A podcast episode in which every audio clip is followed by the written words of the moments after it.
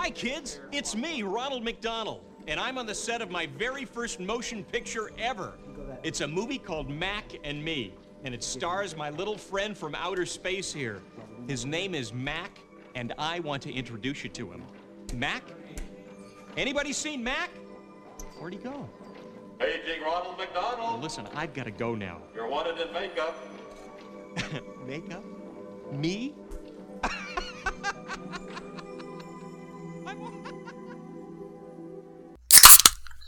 You like it, a juice? I get the juice. As a double can. I don't know if you noticed that. I got a can this week.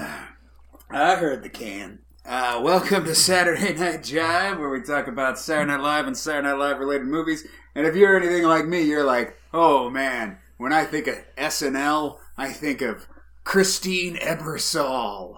I mean, at least unlike like Laurie Metcalf, I think she was on the show, right? Yeah, no, she was. She had a full season, I believe, maybe two, at least one. I want to say it was only one, but I mean, you're the expert, I so it was defer to you. one. Pretty sure it was only one season. Um, but she's uh, the the lead in Mac and Me, which is why we watched Mac and Me from 1988. Uh, this movie sucked. Okay. I want to say something right now because I remember last week when we were talking about what we were going to see and we, we landed on Mac and Me and I was like, "Oh my god, Mac and Me." And you're like, "I think you might like Mac and Me." When you said that, what did you mean? I remembered it being crazier. I didn't remember it being so fucking slow and boring.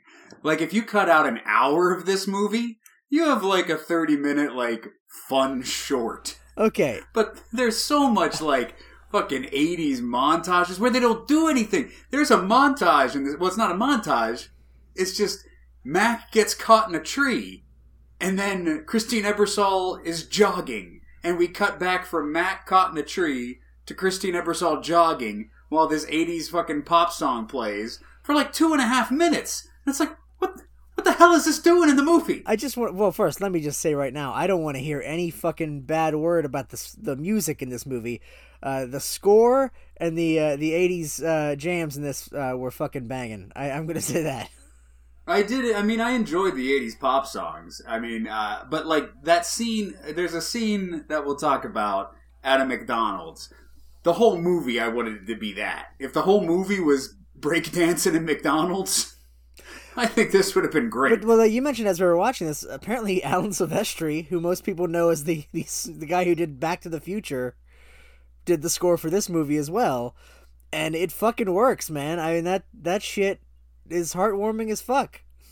Yeah, I had to look that up because there's uh, during like the big chase scene. I'm like, are they just ripping off the score to Back to the Future? Because it's the exact same song as Back to the Future score. And then I had to look up on IMDb. I was like, oh no, it's just Alan Silvestri. This is probably like, well, I did the score for Back to the Future. I got some fucking leftover tracks I could give you. Sure, here you go. But that's that's a thing that I feel like is often underestimated in movies. The score, like, is a lot of like if a bad movie has a great score, it can kind of make you not think it's a bad movie for a while. Like a lot of Roger Corman movies have really great scores where like hire, you know, really great people and have like their do like their offcuts and shit. I was getting like Short Circuit two vibes from a lot of this movie. Like remember like the, the really great '80s score in that movie. Yeah, but that had a movie underneath it. This has an Alan Silvestri score over just bullshit garbage. Like a lot of driving. People are just driving everywhere, and we spend like 10 minutes of them just driving in a car. Yeah, but then you have like really fun scenes where like he's in his wheelchair on the road and like grabbing onto a car and then like they gotta grab him and pull him in and again the music score sort of swells. There's a lot of stuff in this movie, like individual elements independent of the whole, that I actually like legitimately unironically enjoyed. It's just that it's so poorly made as a finished product and the acting is so bad that it can't transcend that. But like there's like structural stuff. Like I was watching the stuff in this movie going like I think I like this better than E.T. It's not as good as E.T. because Steven Spielberg's a better filmmaker than whoever made this movie, but uh, like that I don't know. I I wanted E.T. to be more like this in terms of like like how much they kick the shit out of the alien. like at the very beginning when he's like smashed up against the windshield of the car and he's like, "Oh my god." Like I didn't. I did enjoy when Matt got hit by the car. or like when he can stretch his arms and shit. Like there's a lot of shit like where he's a creepy fucking alien, and like that actually kind of works for in the movie's benefit. Whereas I've always thought ET was too cute. Like I never bought it as a creature. Like I can buy this as an alien creature because it's fucking weird. He's definitely more mobile than ET. Like I haven't seen ET for a long ass time, but I remember ET like can't really do a lot. Like he just like kind of scurries around, kind of like R two D two kind of.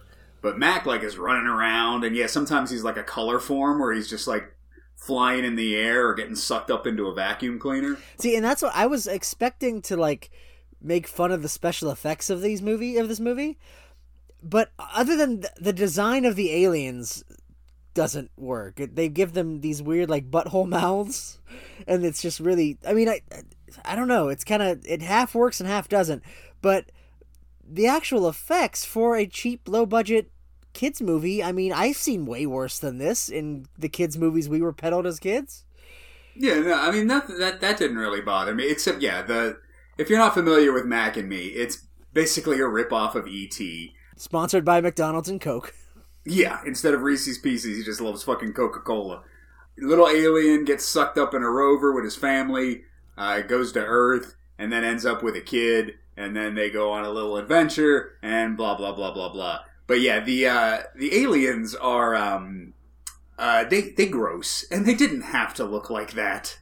No, but there's something about like the lack of an of endearing charm to them. Because like that's that's the thing about ET is they they got something in that face that is just so endearing and cute but I that always worked against the movie for me because you know he didn't feel like an alien. He felt too much like a pet or something you know?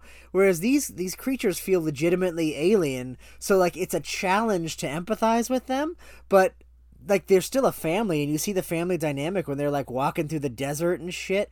Like that was legitimately gripping to me. Like at the end when they find him in the cave and it's like are they fucking dead?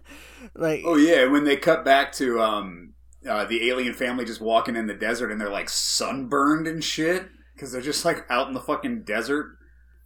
and it's like these are fucking weird looking creatures and they have like their eyes are kind of vacant and off in different directions which is like that's a big thing about empathizing with a, a non-human entity is their eyes. That's why dogs are so you know loving like you stare into their eyes you know and these creatures have these weird fucked up eyes so it's like it's hard to kind of connect with them on an emotional level but so much of what they do in their pantomime is you know it's just it's emotional family connecting shit. It's like oh my god are they gonna make it? So it's like it's this weird juxtaposition between like we're really trying hard to make it make you empathize with them but we're also doing a lot of the work.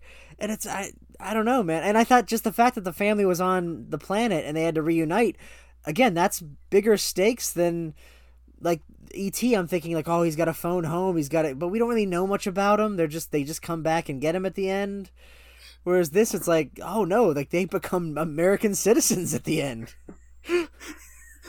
These fucking aliens are gonna vote. I mean, I don't know because they that seemed weird to me because like they were like, and if you agree with all this, say I do, and like they didn't say I do because they can't even speak our fucking language. What the hell are they gonna do on Earth? Don't- In, in a fuck in America, what are what are they gonna add? They're just gonna be walking around grabbing people's guns in supermarkets and fucking causing chaos. Like the fucking alien dad isn't gonna get a job. Don't you gotta pass like an exam before you get your citizenship? How the fuck did they pass that? Yeah, no, these aliens don't know shit. They're aliens, which I like. That I like that. You know, they, they were just like kind of helpless creatures. But no, I think making them horrifying butt-mouthed aliens with vacant, dead, expressionless eyes was a mistake. I will go on record saying, no, they needed to be cute or at least like more emotive. These are. What are they too? Uh, like, are they puppets or are they people in suits? Well, the the rest of the family are people in suits. Mac and me is the only puppet.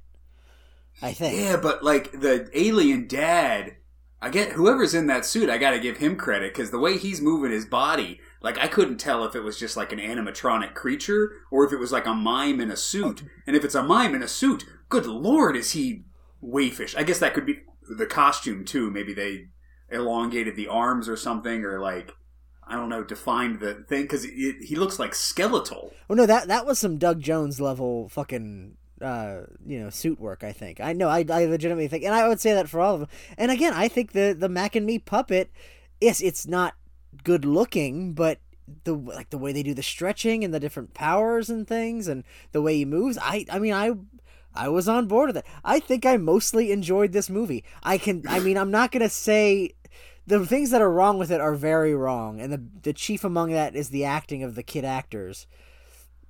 And it's I guess it's it's kind of a thing where like you want to not even criticize it because they're kids, but we've seen so many good kid actors. Again, ET is another example of that, like great kid actors. But I don't know, man. I this I warmed to this movie, and like you mentioned, the picking up the gun at the end, like that was legitimately tense. And then like the fucking explosion and the kid dying, like holy shit. Like I was not expecting this movie to get to me at any emotional level, and it took me on a fucking roller coaster ride. Oh, no, I, I was bored. I mean, there are there are things I I did like about this movie, but it is an hour and a half. Like this movie just slows down to a crawl. Like as soon as they discover the alien, the next like forty five minutes is just like snoozeville. They're not doing shit. And then they get to a break dance in McDonald's, and I'm like, all right, I like this. Well, that's the a big problem with the movies for me is they spend way too long on the, uh, what is it? Oh, it's an alien, but nobody believes me. Shit, like they should have, that should have been like ten minutes, and then oh no, we have an alien in the house. Yeah, uh, yeah, yeah. They, they, this movie spins its wheels a lot. Um, but at the same time, the actual scene where they're catching him in the vacuum cleaner, that's that that's hitting a lot of those buttons of like nostalgic 80s kids movies for me. Like I feel like if I'd watched this as a kid, I would have loved the shit out of it. It's possible. I remember always seeing a poster for this movie at like the video store we would go to. Like we'd go to a video store to rent movies, and it must have been around the time it came out on video because my earliest memory of Mac and Me was just looking at the poster of just a little boy and an alien and a moon in the background going like, oh, I, maybe that's a movie I would like. When you say when it came to video, the fact that this was in theaters just gobsmacks me. Like this seems perfectly fine for like a straight to video 80s movie. Like, you know, I grew up on like the full moon movies and shit like that, you know, like Prehysteria with the little dinosaurs and shit like like this feels like that. And if that was what it was, that makes perfect sense with the budget and everything. And oh, we got to get McDonald's and Coke to fucking do product placement, otherwise we don't have the budget for the movie. The fact that this was in fucking theaters makes no goddamn sense. Yeah, no, I look. I was looking at the trivia, and they said the uh, box office, or no, they said the budget. Um, I think it was like thirteen million. I saw that as well, and it only made yeah. six million dollars. Thirteen million dollars this movie cost in 1988 money. In, I mean that includes the, the the product placement, which I wouldn't be surprised if all of that came from McDonald's and Coke. So like Mc- like there are movies that were com- that are completely sponsored. Like they made all their money from sponsorship, so like it's all profit. And I wouldn't be surprised if like that was the case here. Yeah, uh, there is egregious product placement in this movie. To the point where people are saved by Coca Cola. Uh, and then Skittles is just thrown in there like eh, the whole time this little alien is drinking Coca Cola and it's just like, you know, Coca Cola, Coca Cola, Coca Cola. And then, like, in the last 20 minutes, they're like, see if he likes Skittles too. And they throw some Skittles in his face and the alien's like, mm, yeah, I like Skittles. I guess Skittles didn't pay as much money, so they're like, well, you only get one reference. Mm-mm, Skittles in my butthole mouth. Uh, but, but it's not just that they drink coke because that would be kind of cute like oh the, the alien drinks a coke and maybe he gets really jazzed up because of the caffeine or something because he's not used to it. No. The implication of this film is that coke is their sustenance. It's the thing that keeps them alive. They feed the, the family's dying in the cave and they feed them coke and they come back up again and they're like we're alive and it's like and there's yeah you mentioned there's a line one of the kids is like i think this is like what they drink on their home planet. How the fuck you know that? I don't know but it, like and it, it that no. No. Yeah the kids the kids explaining the alien logic is uh is very sus in this movie because they will just explain Mac's powers just like on a whim and they'll just be like oh I guess he can do this now. But like, you don't fucking know. This is a weird little alien you found in the back seat of your Astro van. An Astro van with Venetian blinds for some reason. But they'll just go like, oh, He's communicating with his family telepathically. How the fuck did you come to that conclusion? See, I didn't have as much of a problem with that because I mean, it looks like he's doing something weird and like sending out signals or something. I might have come to the same conclusion. The one that got me, and it was kind of maybe a little subtle, but it's like because like the very first scene, you have the Mars rover or whatever. I don't, actually don't know what planet they're on. Probably not Mars, but the the weird rover thing, and it sucks them up like a vacuum cleaner. And I and they they are like elastic, so like they can stretch, and like it you know they get sucked up into the thing. But the but the kid wasn't there for that. He doesn't know that. So why does he go like I've got a vacuum cleaner, I'm going to suck him up into the vacuum? Like how do you know that the alien is malleable enough to be sucked up into a vacuum cleaner? Yeah, you wouldn't think that would work. It would be like, oh, there's a possum in my house. I'm going to suck him up with a vacuum cleaner. Like it should have been like a cage trap or something, you know? Yeah, also, do vacuum cleaners have reverse switches? Is that a thing? Because you know what you'd want to do with a vacuum cleaner is blow out all the shit inside of it, just out anywhere. That would seem like the worst thing to put on a vacuum cleaner. All right, I just vacuumed up the house. Oops, switch the reverse switch on the vacuum, just blows up a bunch of cat shit. And you know what? You could have solved that for me in one line where like they go, I'm gonna suck it up in the vacuum cleaner, and the girl goes, Why do you think that would work? And he goes, I saw it in Ghostbusters, and then he it works, and he's like, See, Ghostbusters, like it's a dumb kid thing, but it just happens to work. I guess. I'm just But saying, no, they- like, he- that's that, that's a way to solve that problem. That's a screenwriter thing, rather than like he just happens to know. But the kid even says like, "I'll reverse the motor," because the vacuum cleaner's like going all crazy. So he's like screaming, and he's like, "Don't worry, I'll get him out. I'll reverse the motor." And I'm like, "How are you going to do that?" Like, I would think to reverse the motor, you would have to like tear the vacuum cleaner apart. And if you're tearing the vacuum cleaner apart, well, you can just get the alien out. But no, he just flips a switch, as if that's a thing all vacuum cleaners had in the '80s. Well, you know what else vacuum cleaners have? A button that like opens the container. Yeah, You don't have to like reverse the motor. You could just open it. Yeah, you got to get that shit out somehow. So yeah, anything that goes in a vacuum cleaner, it, it doesn't. It's not like it stays trapped in the vacuum cleaner forever. You have to empty it so you can put more shit in that. So yeah, you open up the vacuum cleaner, you take the little fucking alien you sucked up out. See, and that's a lot of that stuff is just I, I'm trained with '80s movies to forgive it because it's like the the distinction between alien powers and just magic was basically non-existent in the '80s.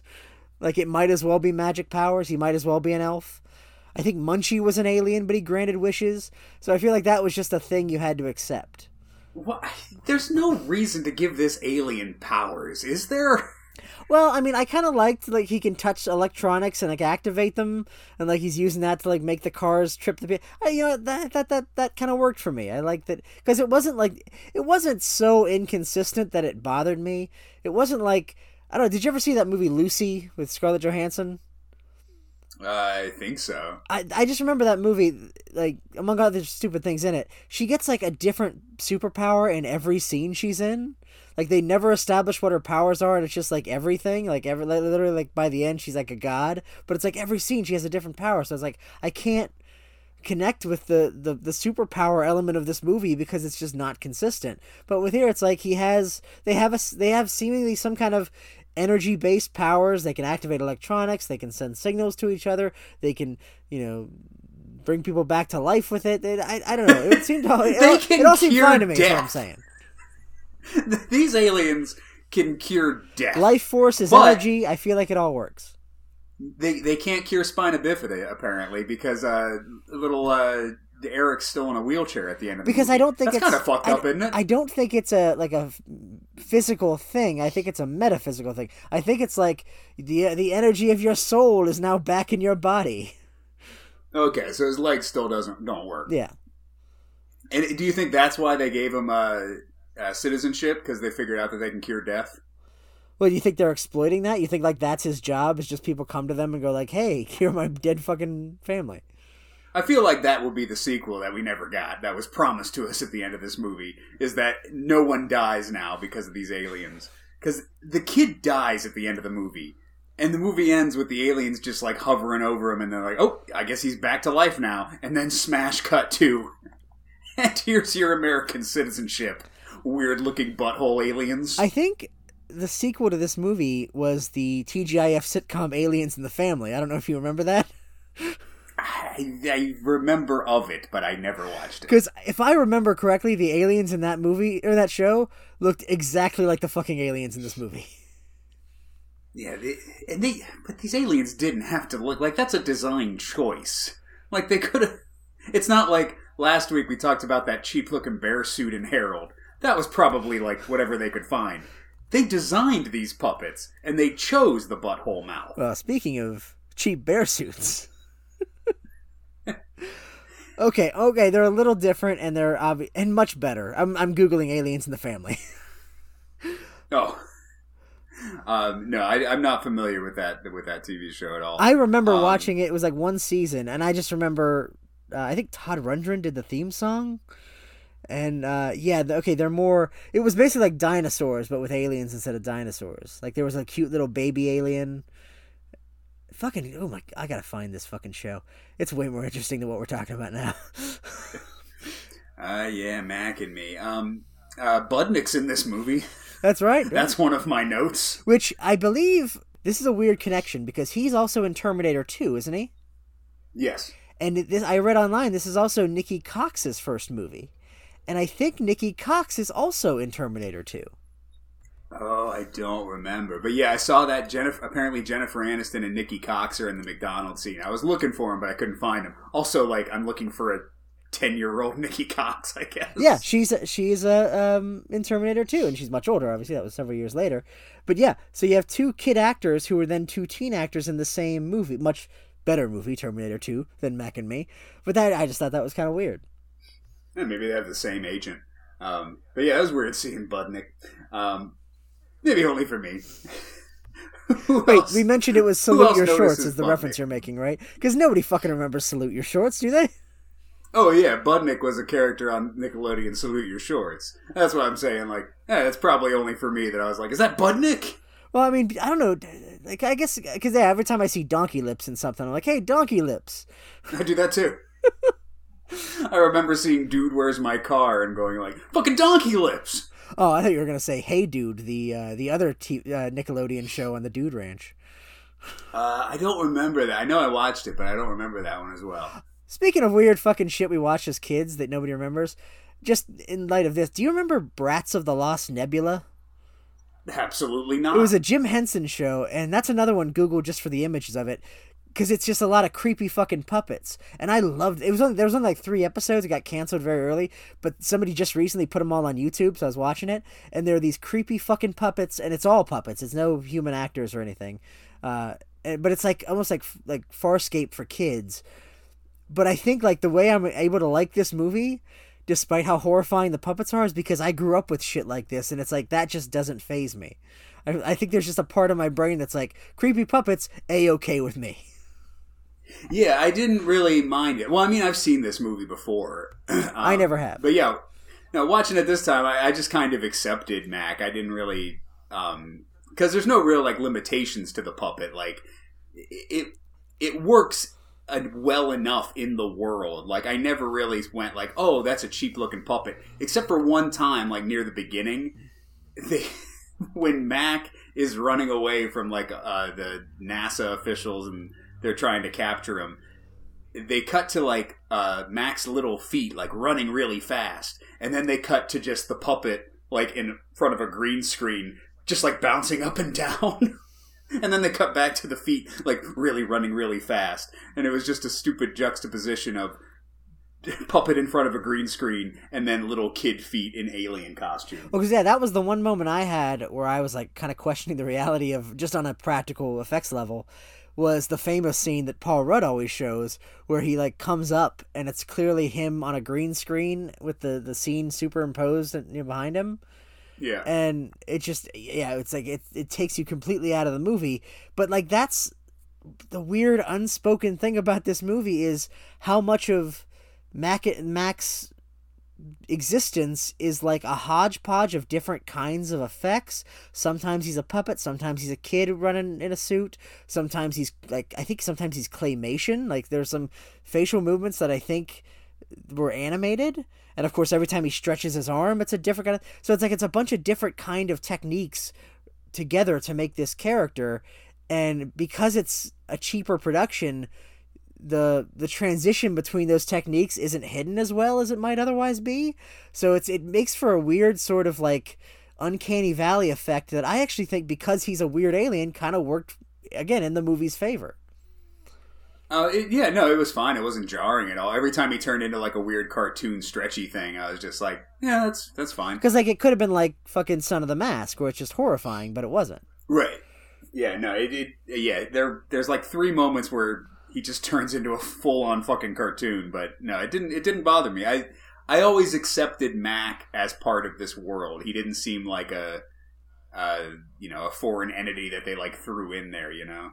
Well, that's and all, overall, I was I was expecting to be much more taken out of the reality of the movie because of the puppetry than I was. And yeah, it, it all seems to kind of make sense within the context of it. It's again, it's cheap and it's chintzy, and you recognize that from the beginning. But as long as you're fine with that, it's perfectly fine. Um, all right, what else is there? Mac loves him some coke. Well- oh yeah, they they bring him back to life with the. This is after the vacuum cleaner scene. Mac is like he gets sucked out of the vacuum cleaner. He's like, ugh, ugh, and they're just like, give him a coke. I know it's like their first thought, and it works. I I wanted to. And that's when the little girl is like, "This must be what they drink on their home planet," which they do kind of establish at the very beginning. They are like they're sticking straws in the the earth of their home planet and like drinking the liquid, but it looks like water. yeah. It doesn't look like Coke. And at one point, uh, the little kid gives Mac a water, and he's like, "No, no, no." And then he gives him a Coke. He's like, "Oh yeah." So no, I'm I, again the reality of the movie. They they feed on coke. It's fine. I feel like we're jumping around a lot. I want to talk about just the way the movie starts because like this is what had me on board with the rest of it. You mentioned how boring it gets like after the you know the arrival, but basically everything up to like the first scene with them on the home planet and all the stuff in the NASA, which like looks like fucking that scene in Independence Day where like there's all the smoke and the alien in the smoke and shit. Like it's legitimately like they like it's well done for what it is. And then the scene with the car accident where he's on the windshield, he's running, darting around. Like I, it, it was like I was starting to think like, is this just a good movie? Like, are we just watching a good movie? And that's when it, I, pretty much after that it kind of got bad. But like, it, it it starts out really well. It gets you into it. I think. There's enough in here that I like. It's got a zero percent on Rotten Tomatoes, but like, there's enough in here where I would say like, it should be like 13, 14 percent. Well, maybe. I mean, come on. Compared to fucking Harold, what what does Harold have on Rotten Tomatoes? oh, I think that's a ninety-seven percent. Harold was the most critically uh, acclaimed movie of its day. Didn't day. it sweep the Oscars that year? I think. Well, that was. I think that was the No Country for Old Men year. So Harold, I was- Harold was definitely a close second place, but they were kissing the Coen brothers' ass. You couldn't really beat them. But that's what I'm saying. Like, like independent of the stuff that was funny, we'll get to the McDonald's scene. But like, just the stuff in here that I legitimately liked, unironically liked, which is maybe, I want to say 40, 50 percent. Like that's way more than I could say for fucking Harold or half the goddamn movies we watch on this podcast. Oh yeah, no, this is by this isn't even close to like bottom tier films we've seen for this podcast. This is it's not upper tier, definitely. But I enjoyed enough of this movie that I legitimately don't regret watching it. Like I was expecting to by the end of this to feel like, oh my god, why are we doing this? As I do most times on this fucking show. But th- like I know I'm fine with it. I'm I'm ready to see another one. I I'll see the fucking sequel that they never made. Uh, yeah, no, I, I can't go that far. Um, but no, I did, I did love when Mac got hit by the car. That was like the first moment in the movie where I was like, "Shit, all right, I'm on board." Because Mac is running away from the fucking NASA, and then it's just bam, smacked by a fucking Buick, And the, and then he's on the windshield, just like, like spread out throughout the windshield, and that's when Budnick's in the car, like, "Dad, Dad, you're gonna crash," and then there's like a six car pileup where a truck like careens over another car and smashes into another car. that's the other thing I was. You mentioned 13 million. Where did the budget go? It went to a lot of great stunt work and shit. Like sending the kid off the cliff. I mean, I know it's a fake body but in that scene but like you know they're like the one where he's on he's in he's in the road and he's grabbing the car and then the fucking explosion at the end the goddamn explosion i feel like you saw 13 million dollars worth of movie on screen here we spent so much money on this explosion. Uh, we only got like uh, fucking like half a buck for the alien costumes though. These alien costumes. What can I get at this alien costume warehouse for four bits? They feel like they were repurposed from something else. Like there was like another movie or TV show or something, and they were just like, "We have these in storage. Let's use them." I mean, that would justify it a little more because, like I said, they didn't have to look this shitty. If you're designing an alien puppet, don't make it look like this. Like if you told me there was an episode of Amazing Stories that had these aliens in it, and they were like, "Oh, that's where, that's why," like I, that would totally make sense to me. It's the expressionless, uh, vacant void on their face that I that didn't work for me. I mean, I guess it's okay because the way they treat them, you know, makes sense. Especially in that scene where, at the supermarket where the where the alien dad has a gun. like, if they were cute little things, I don't think that scene would work. That scene only works if it's this just weird like monster who has no idea what the fuck he's doing. Holding a gun up and like pointing the barrel at its face, going like, "Roo, roo, roo, roo." But and like you mentioned, like you laugh at that that scene or just the idea of it.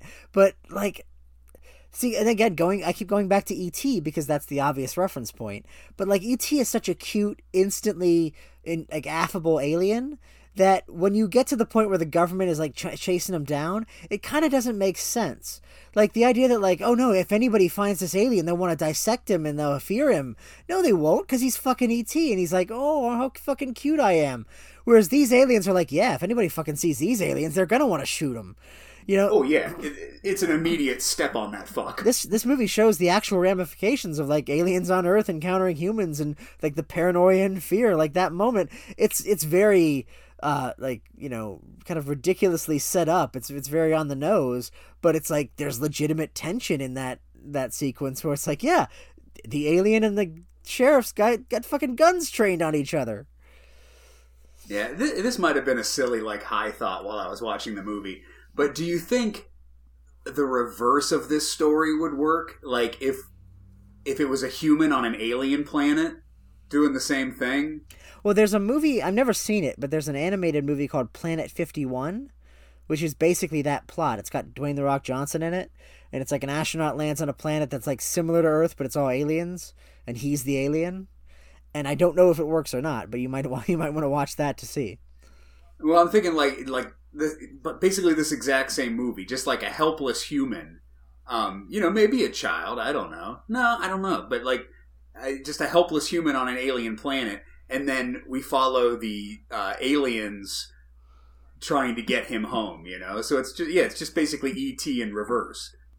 I mean, I don't know. I think it could work. I've always wanted to do uh, uh, like a movie where, like, you find out that like Bigfoot came from another reality of all Bigfoot people, and like a like somebody like a Bigfoot hunter finds himself in that world, and he's the Bigfoot of that world. So like they're all hunting him and shit. it's like you know, yeah. and I think that yeah, I think you could do something with that. Yeah, and it's the same thing, like you know, because the human doesn't understand the alien thing, so they're all doing alien shit, and the human's like, uh, uh, uh, like trying to communicate, and they're going like, Well, see, that's the problem is when you have a world full of aliens and they're indecipherable, there's no baseline for you. Like here, we understand human culture. We see he's the fish out of water, so he we know what he's not understanding. Whereas in in the scenario you're talking about, we're we're with the humans, so we don't know what he's not understanding. I know that would be a tough nut to crack story wise. It's hard to world build when you're following an alien planet doing alien shit that you don't understand whatsoever. But that hasn't stopped sci-fi movies before. I mean, I didn't understand what the fuck was going on in Doom. Well, but the shortcut that you do is you have the aliens speak English, or at least you hear them speaking in English. But I think that would take away from the the the the, the, the emotional impact of that is the fish out of water. The I don't know what's going on. So you would want the audience to be as lost as the human would. But then, yeah, that's how do you build that as a story? Yeah. Um, but basically, yeah, just like I guess telling it from Mac's perspective, but we would understand Mac, and we wouldn't understand the world around him. I don't know. I, I I was just thinking that in my head. I was like, would this story work with a human on an alien planet? And maybe it doesn't. Maybe that's the answer. But that's actually funny uh, you mentioned that because when this movie first started, because you have the scene on the alien planet, and there's no dialogue; it's just them getting sucked up, and then you have you cut to like the government lab where they're they're releasing the uh, they're opening the NASA thing, and the aliens come out, and it's like you know again I, I think a legitimately well done scene. But when that first started, um, I didn't notice that my headphones were fucked up. I just plugged them in, and I guess they weren't in all the way. So I was hearing like muffled sounds, and I legitimately thought it was a like it was they they were doing it from the alien's perspective as like an artistic choice. And I was like, oh, that's really cool. Like the, they they don't understand the human's language, so that's like sounding like roar, roar, roar. But it's like no, that was just my headphones were fucked up. Uh, what happens next? Okay, so yeah, then the alien comes in. The little okay, so uh, the kid is uh, the actual main actor in this movie is an actual uh, actor in a wheelchair. Yeah, he's he has spina bifida, as you mentioned. Yeah. Yeah. Um. I don't know. I don't. I don't have anything else to add to that. Well, no, but I again, just comparing it to ET, that makes him. I think. A, a- I mean, Henry Thomas is obviously a better child actor, but I think this makes him more interesting. I wish they would have used that more, like his limitations being in the wheelchair and like how he has to. I mean, they do it a little bit, you know. That um, there's some shots like like the, the one of the shots early on where like he's following the, the toy car in his wheelchair and it's like low to the ground almost like like the reverse of the shot from the shining like the the Steadicam shot but like following it from a different angle like they, they do some interesting stuff with it and there's one scene where he's like riding alongside the car and gets pulled in but i wish they would have done more with like maybe he gets knocked out of the wheelchair and he's got to save him but like he's got to crawl on the ground or something you know like they'll do more with that aspect of the character yeah. What do you think came first? Uh, do you think they were like, let's look for an actor in a wheelchair, or did they just cast this actor in a wheelchair and they were like, that's it? Because yeah, no, it, they never really do anything like him being in a wheelchair isn't even like a character like. I, was going to say character trait, but like it, it doesn't influence the the plot at all, really. Well, I read about that on the Wikipedia page actually, because apparently when they hired the director, they didn't even have a script. They had McDonald's and Coke lined up, and they were like, you know, we want to make a movie. Well, what is? That's all And we the need. director was like, "What? Doesn't surprise me at all. yeah, what do we do? No, you're gonna write the script." And he, I think he was like, "And I want a kid with you know an actual disability, like a spina bifida or something like that, to be the actor." So I think he wrote to that. Okay. And I think part of that was because McDonald's, a lot of it was tied into their charity. So I think it was like sort of like a representation for that. Yeah, like some of the like it said on the IMDb trivia that the profits went to the Ronald McDonald House. What profits? Well, yeah. Well, that's what I'm saying. I don't know. It made six million dollars on a thirteen million dollar budget, so it is a loss. But if it was all product placement, technically that's all profit because it's all paid for. You know, it's prepaid basically. Yeah, part of the film's box office intake was donated to the Ronald McDonald House Okay, charity. so, it wasn't profit; like- it was just intake. So it was before profit. the studio's like, "Oh man, this fucking Mac and me, we're taking a bath on this. It only made six million, and then Ronald McDonald shows up with some goons, and he's like, uh, "I believe you mean three million. Get 'em, boys!" You know what? And you- you say that, but if three million dollars went to fucking charity for this movie, again, that's better than a lot of fucking movies we watch. I don't think Harold donated to any fucking charities for sad little bald kids. Um, all right, so you mentioned the Paul Rudd clip of the kid falling off the, the cliff in a wheelchair. Um, th- that happens very randomly. And very early into the film, I was surprised that it's like, oh shit, he hasn't even really technically met Mac yet, and this is happening.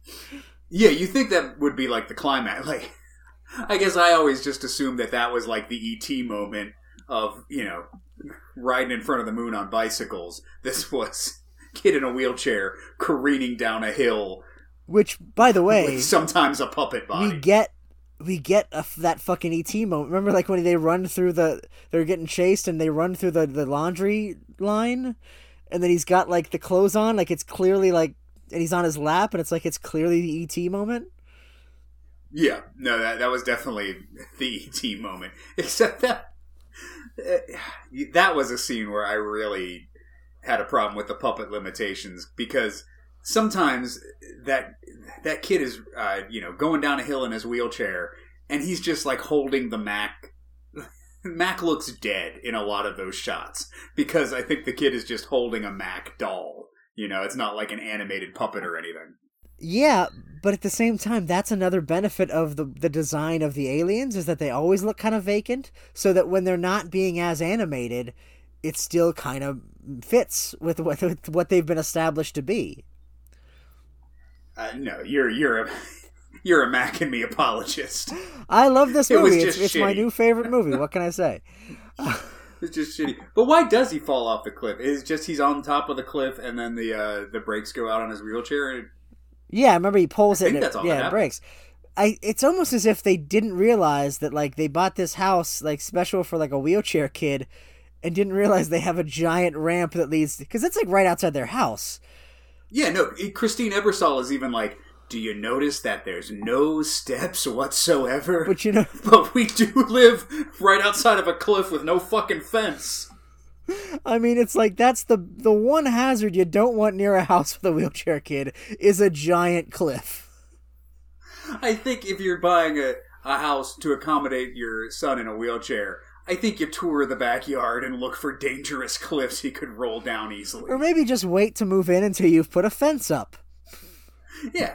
Oh man, but yeah, I just, I mean, it's an iconic scene now because of the the Paul Rudd thing, and it just, it, again, at this point, just sort of takes me out of the movie. But you know, I don't know. It's it's not as much of it as I thought it would be either. It's honestly, it's the scene that they don't show with him like pushing him out of the water that's more interesting to me. Yeah, I, I, I didn't like that either. But just the idea that like, because there's a point where he doesn't like the aliens. He's an alien. He doesn't know to hide or anything other than he's scared. But like he doesn't know like, well, you know who to trust, who not to trust, or whatever. He's just kind of bouncing around randomly.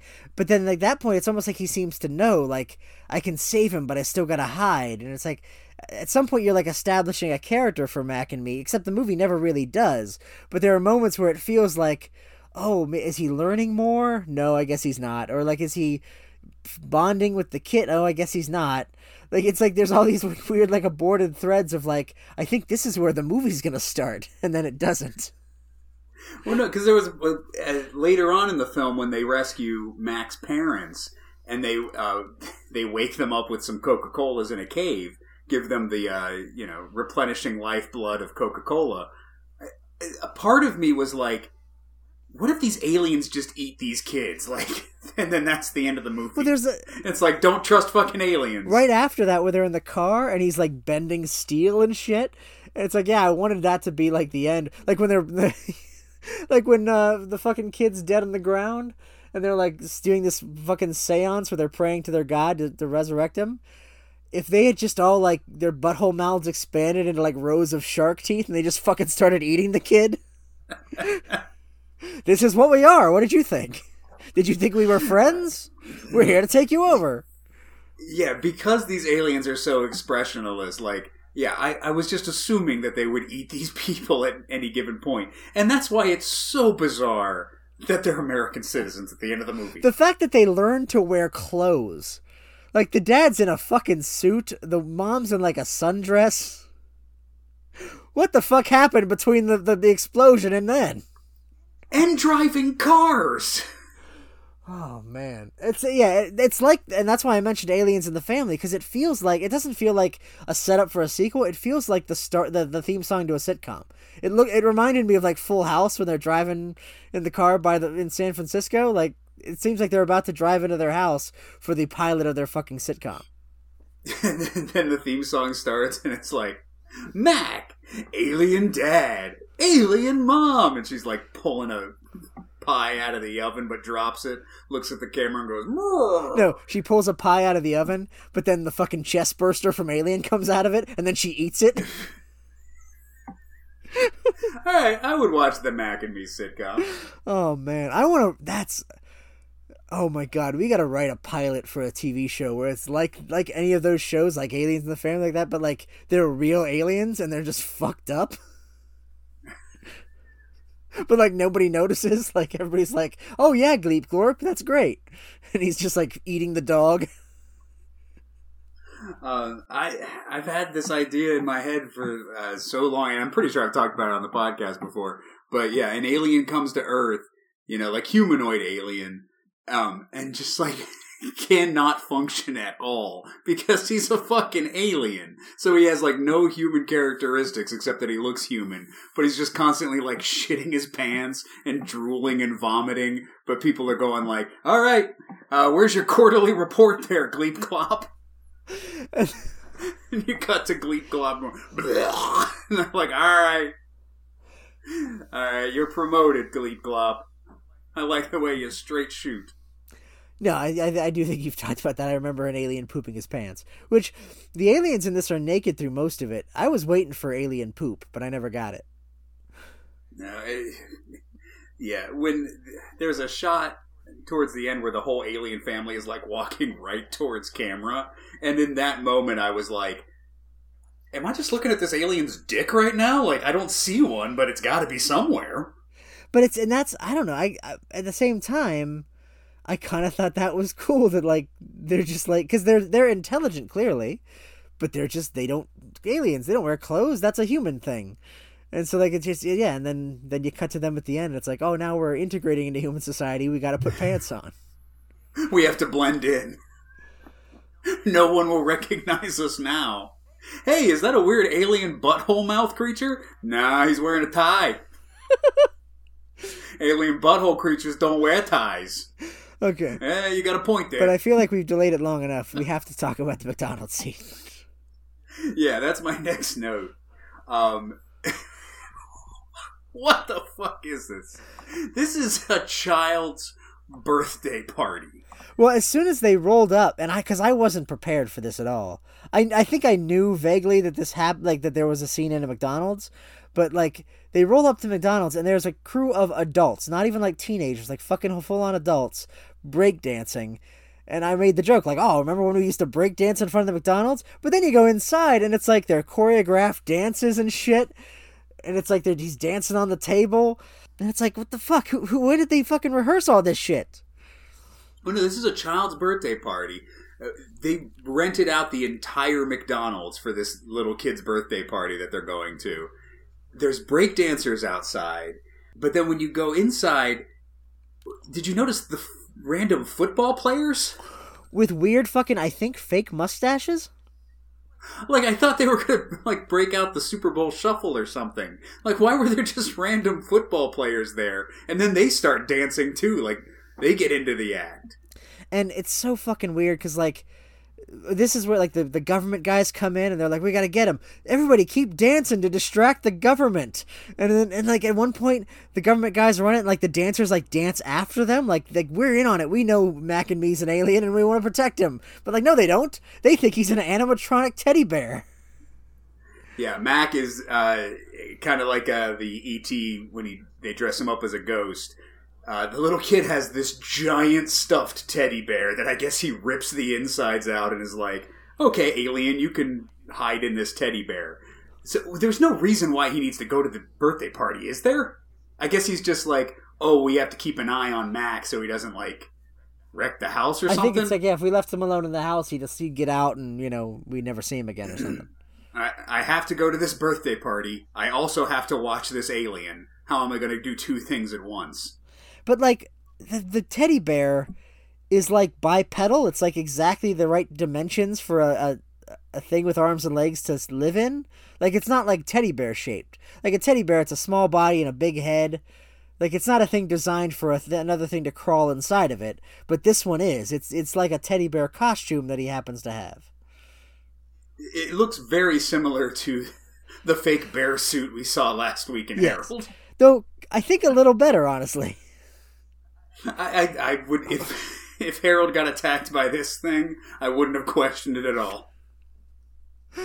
But yeah, and then we get. I was waiting for a big reveal, like he's dancing on the table. I was waiting for the hel- the the uh, hat to or the what if I call it the mask to fall off, and everybody goes, "Oh my god, he's an alien!" And then they're like, "Go, Mac, eat that McDonald's f- fucking sandwich or whatever the fuck." Yeah, and they like they like him even more. Yeah. because yeah, they're loving when this little bear's break that they think is like they think it's a like a Teddy Ruxpin, I guess. But have we have we talked about how absurd this birthday party is? First off, Ronald McDonald's walking around doing crowd work. I don't think that happens at a birthday party. How rich are these fucking neighbors? Well, that's because I remember like you could rent out the like the the playpen area of a McDonald's when I was a kid, you know, and like for a private birthday party, but not the No, these people are getting these people are getting Big Mac bottle service. Yeah, and yeah, so no, and you, you they rented out the whole fucking place, which I guess I mean you know you're you're you're you're getting a lot of business, I suppose, but from the fucking football players and all the weird random adults that have learned the choreographed dances. Did they hire them Yeah. for the party? That was going to be my next question. Were the adults who just randomly breakdance, were they like party entertainment? Or were they just like friends who like to break dance? I would think they would have to be, except that's also a movie thing. I remember one of the teen movies from like the 2000s. I can't remember. Like, it wasn't uh, like, uh, I'm, I'm just to say Drive Me Crazy. I don't think it was that one. But I remember like there was like a prom scene and like everybody, like ushers in it, and like they're all like doing like choreographed dances. And it's like, my prom wasn't like that. That nobody fucking knew how to dance. but like they just all suddenly know how to dance. So I feel like that's also just a thing that exists in movies. Is that She's All That? It might be she's all that. I think that She's All That. I don't know why. I know what scene you're referring to, but I can't think of what movie. Because all those movies I are the just know- fucking same. Yeah, it's one of those random. It might have been ten things I hate about you, for all I know. Except I know that that's not that one because that one had Save Ferris in it. Yeah, one of them random 2000 teen movies. Um, but who were the football players? What were they? Were they like maybe they were like rented out too? Like maybe they were actual football players. That that, that might be the case. Yeah, if it. Like you rented the offensive line of the Chicago Bears to come sign autographs at your birthday party. Well, I mean, if you're able to get Ronald McDonald, you might as well. But yeah, this was a very like yeah. After the McDonald's dance sequence, from McDonald's dance sequence to when they get to the cave to meet Mac's family, it's it's like twenty minutes of nothing, man, and just like long sequences where nothing's happening, and they're just like, you know, they're fucking driving a car. That's it. Yeah, They're just driving through fucking desert. you know what?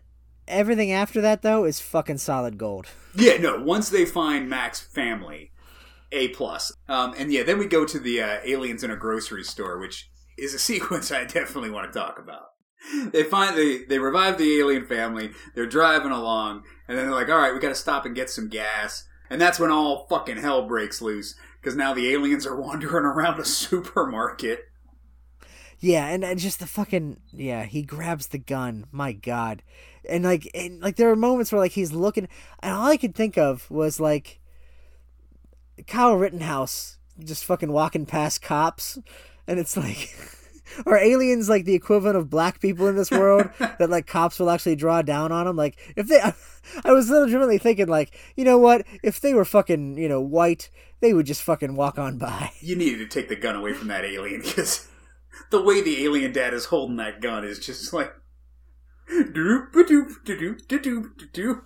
He is not gonna have do anything productive with that thing. No, yeah, and I was I was kind of surprised that they didn't have him accidentally fire it.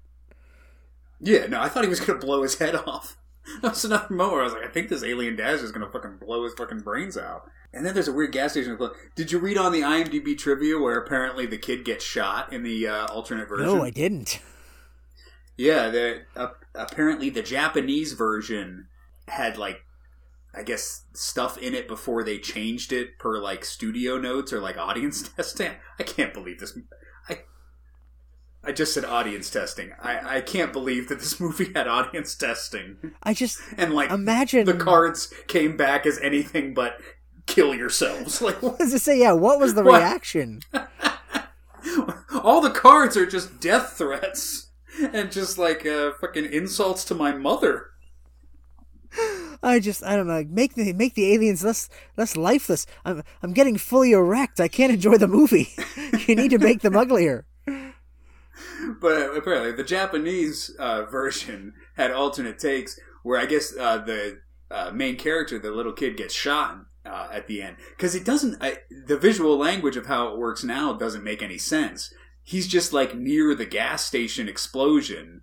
And then they run up to his wheelchair, and he's just like dead, lifeless body in the wheelchair. And they're like, "Oh no, Eric!" And I'm like, "What the fuck happened? Maybe he's just taking a nap." Yeah, that's. I, I think there should have been something more definitive. But I guess, especially if they were cutting around a gunshot, because yeah, it, it implies that it's like the force of the explosion that kills him. But like you would have to have him kind of like go get pushed back or something at least. Yeah, no, because he's just sitting there. It's like he had a fucking heart attack when the gas station exploded. But I guess in the original version, he gets killed by a stray cop bullet. Um, and yeah, then he's fucking dead. And uh, it, there's only like five minutes of movie left, so feasibly you could think that this kid's just dead. Yeah, and like even as they were like healing him, he was like raising off the ground, and I was half expecting him to like we're sending him to our home planet, and like it'd be like almost like a Jesus thing, like, and we were Jesus all along. Well, because they have not established that these aliens can bring people back to life, so that's kind of a Deus Ex Machina. But at least I wasn't expecting it. Yeah, and it's I mean it's legitimately like a good ending to the movie. I think it it, it works as like you know, and this is how they prove themselves to the un- the uh, untrusting humans, and I mean it all and again it wraps it up narratively. I think it's a perfect movie. Is all I'm saying. Uh, but no, I, I don't think I can recommend Mac and Me. I wish I. Could I could. think I kind of can. I think it's fun. I think it's lighthearted. I mean, you're not going to appreciate it as an adult, really, unless you grew up with these kind of movies. And even then, it's more just like a, a curiosity. But I think there was enough fun in this to recommend it. Uh, I, yeah. thumbs up, thumbs down on Mac and Me, I suppose. All right. So, anything else before we move on to what we're doing next? Well, I do just want to point out. I- I know this is a bad movie. It sounds like I liked this a lot more than I did. I'm just saying I was surprised that I didn't fucking hate this experience completely. See, and it, it's kind of a snakes on a plane situation for me. I'm I'm surprised I didn't love it. Ironically, like there there wasn't enough crazy shit in here where I'm like, oh fuck, that's so crazy. Like there's maybe four or five moments where I was like, all right, I'm good. I mean, breakdancing scene at McDonald's, kid falling off the cliff, um, alien with a gun in the grocery store. So yeah, like three off the top of my head where I'm like, all right, that's fucking See, bananas. at this point though in our podcast, just not being miserable is an accomplishment. That's true. If I can sit through the entire movie and not like hate myself, a plus. All right, so let's find out what's going to make us hate ourselves next week. Okay, so Okay, so you got a new thing. You got a new thing that is designed as a visual element, and I should point out, this is an auditory podcast. I know, but I wanted you to see it too. I made a thing. I want to show off the thing I made. I had Skype minimized, by the way. I almost wasn't even watching. All right, so for the listener, I'll explain what I did. We've been talking about how the uh, the randomization of how we pick our our podcast uh, episodes is, is is leading us down the wrong path a lot of the times. Like we'll end up pulling up Chris Parnell's filmography and go, well, it's Harold, or I don't feel like looking for something else. Let's just do Harold. So instead, what I did was I went through Wikipedia, I did some fucking homework, went through Wikipedia, pulled up SNL cast members, pulled up their filmographies, and I made a fucking uh, picker wheel, a random, random spinny wheel. Uh, and on this wheel, I have not only movies, but I have some SNL uh, recurring characters, and I have some SNL episodes. So, are you ready to spin this wheel and see what we get? I'm ready to watch you spin the wheel. Yes. Okay, so and we can also veto stuff because there's probably some stuff on here that I'm not even interested in watching. The one you clicked on it was some weird John Candy movie. It's like I'm not watching that shit. All right, so here we go. Spin the wheel. That's hypnotic. I know I was spinning this a lot, like when I made it. Okay, is that who is that? That is the Mary Stuart Masterson episode of Saturday Night Live. Why is that interesting? this was just an episode I liked. I was picking random SNL episodes. Um, but no, let's let's spin something else. but let's keep it as an option. I want to spin again. Bad first one. Fucking mango. We got mango. You know what? I am not averse to a mango episode. Honestly, Right. Um, there's got to be like 13 fucking mango. I was gonna say how many though. mango sketches were there? Let's look it up. All right. So for the listeners I feel like you should have looked this up before you put it on the wheel. Oh, I did. I well, I, I don't know. I just looked up recurring characters. God damn it! Six- 16 mangoes. Sixteen fucking appearances. Oh my god! Um, well, one of them's a monologue. Um, but no, these all look. Other than that, they all look like sketches. Yeah, they're all sketches. So I mean, if you want to pull the trigger, do you want to do like a two part Mango episode, like eight and eight? I mean, we'll see, we'll have to see how far we get because uh, I don't want to watch three hours of Mango. but no, sixteen. what's sixteen times? Uh, let's say Dude, five. dude, when we've done like six, and we're like, oh my god, that's enough Canteen Boy. I know. Like sixteen times five. So that's pro- that's like almost an hour and a half of Mango. That's like a full Mac and me of Mango. All right, so uh, I'll I'll leave it up to you. Do you want to watch every Mango sketch next week? I really don't. Uh, Like, you know what? If you told me there were eight of them, I'd been like, yes, let's do I Mango. know. Um, I mean, I guess like we could watch like every other one. I'm thinking. no, I think if we do Mango at some point, download all the Mango sketches, split it up into two, eight and eight, and then we'll we'll do that down the line, and then we'll fucking find something else for All this right, week. okay. Well, I'll keep Mango on the wheel, and we'll spin again. so far, this wheel's doing great. It's just so much fun to spin. I know it's like a fucking 2001: A Space Odyssey. We got the emoji Fuck movie. you in the ass. The emoji movie. Rob Riggle's in the emoji movie. Apparently, I found out the other day. Okay. So, uh, and again, the wheel isn't finite. We can veto choices on the wheel. Uh, I can get. I know. can- it's just this will this will be the third veto at this point. Do you want to watch the emoji movie? No, I don't want to fucking watch the Emoji Movie. Do you ever want to watch the emoji movie? No. All right, well then get rid of the emoji movie. No more fucking emojis. Okay, I do like the hide choice option. That's good. Yeah, I could get rid of them on the fly. So yeah, if there's something you're like, there's no fucking way I'm ever watching that. Uh, all right, this is this has got to be the last time. This is gonna be a good one. Spin the wheel. Is is the fucking something dog good. father movie on here? What is I this? I what? like this. I like this. This is I don't even know what this is. this is a SNL recurring character. This is Joey Mack. Uh, I've never heard of this. he's he was a Jimmy Fallon character, and he's very racist, but in like a fun, playful way. Okay. I mean, I'll, look, this is all on you. I have no idea what this is. So if you say this And is there's only five. that is so appealing to me. All right. So yeah, there's five Joey Mack sketches. Uh, basically, he's a morning like DJ, like, but he does all the voices. So it's like a one man radio show. But like he's pretending to be like the black weatherman and uh, like the Indian news person, and so he's doing all these racist voices. Okay, and everybody's calling him out on it. I assume. I, I think at least in one they do. Oh wow. Okay.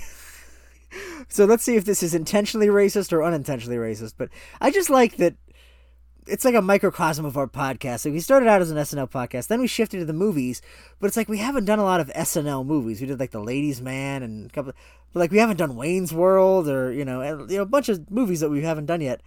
Then we started this new segment with the recurring characters, and we've done Ching Chong, and now we're doing Joey Mack. Ching Chong and Joey Mack and um, Canteen Boy. Don't forget Canteen Boy. I mean, yes, legitimate recurring character, Canteen Boy, but I just, I don't know. This is, I feel like we podcast wrong, is all I'm saying. I think this is good. I think this is good because you know if you weren't watch watching SNL during the Jimmy Fallon era, you may not know about Joey Mack, and you might not know how terrible he fucking is. I don't. I certainly don't. All right, so I like this. I now I have to fucking edit the Joey Mack episodes together. All right. Yeah, you have fun with that. I was I was thinking like maybe we could pair him with another recurring character, but no, five Joey Mack appearances. I think that will do us. I'm gonna be done with fucking anything SNL related after I know. five Joey Mack. After sketches. watching five Jimmy Fallon recurring sketches, it's not like we're going to be like, okay, now let's watch something else. I mean, if you want to tack on the infamous uh, um, Chris Rock sketch, Oh, you want to watch the Chris Rock sketch? I could put that on. I've never seen it. Yeah, I could put the. I think I have it. it. They cut it out of the NBC rerun, but I'm pretty sure the copy I have on my hard drive is the the original airing. Go ahead and throw that on just so we can talk about All it. right, so Joey Mack and Chris Rock next week. He only did that once, right? I was just gonna look that up. I think he might have done it twice. Yeah, just one time. Okay. All right. Oh my! I'm sorry. I'm just looking at it, and it's like, yeah, it's as bad as you thought it was. and enjoy that image uh, that you're looking at on my screen. Jimmy Fallon as Chris Rock. All right, so next week it's a Jimmy Fallon week. Joey Mack and Chris Rock. Uh, six SNL sketches from various seasons. And anything else before we get off this shed? I was just thinking, wouldn't it be great if like Jimmy Fallon like died, like he went off the wagon and like died in a car accident, like as that episode aired, and it like became super relevant, and like that's what makes us go viral is the Joey Mack episode. But we didn't know he da- died. He died as we were recording. No, like yeah, like we don't mention it because we recorded it before, but it's like the the news story of Jimmy Fallon dies in a horrible car accident because he was a fucking drunk, and then like our thing happens to be come up uh, like right after that, like in the Google the Google search. Everyone's Googling Jimmy Fallon and they come across our podcast. like that's the thing that breaks this out. And they're like, man, we were really mad about fucking Jimmy Fallon and blackface. We gotta cancel these two fucks. and then all of their outrage towards Jimmy Fallon and blackface comes towards us. Well, then and then we got to turn it around. We got to be like anti anti cancel culture, like right wingers now. Like we got to be like, yeah, Shane Gillis was right. Yeah, fucking Adam Carolla will be a guest on our podcast next week. you guys keep oh, doing what you're doing. Fight the power. They can't censor us. Nah, they should censor you, Adam Carolla. And they should probably censor us because uh, I don't know that anybody would get anything constructive out of this podcast about Mac and me. It's not like I'm claiming it's educational. I recommended the film. All right. Well, that, that's it, I think. Okay, so Jimmy Fallon next week. Until we see you again, get off, Get the off the shed. shed.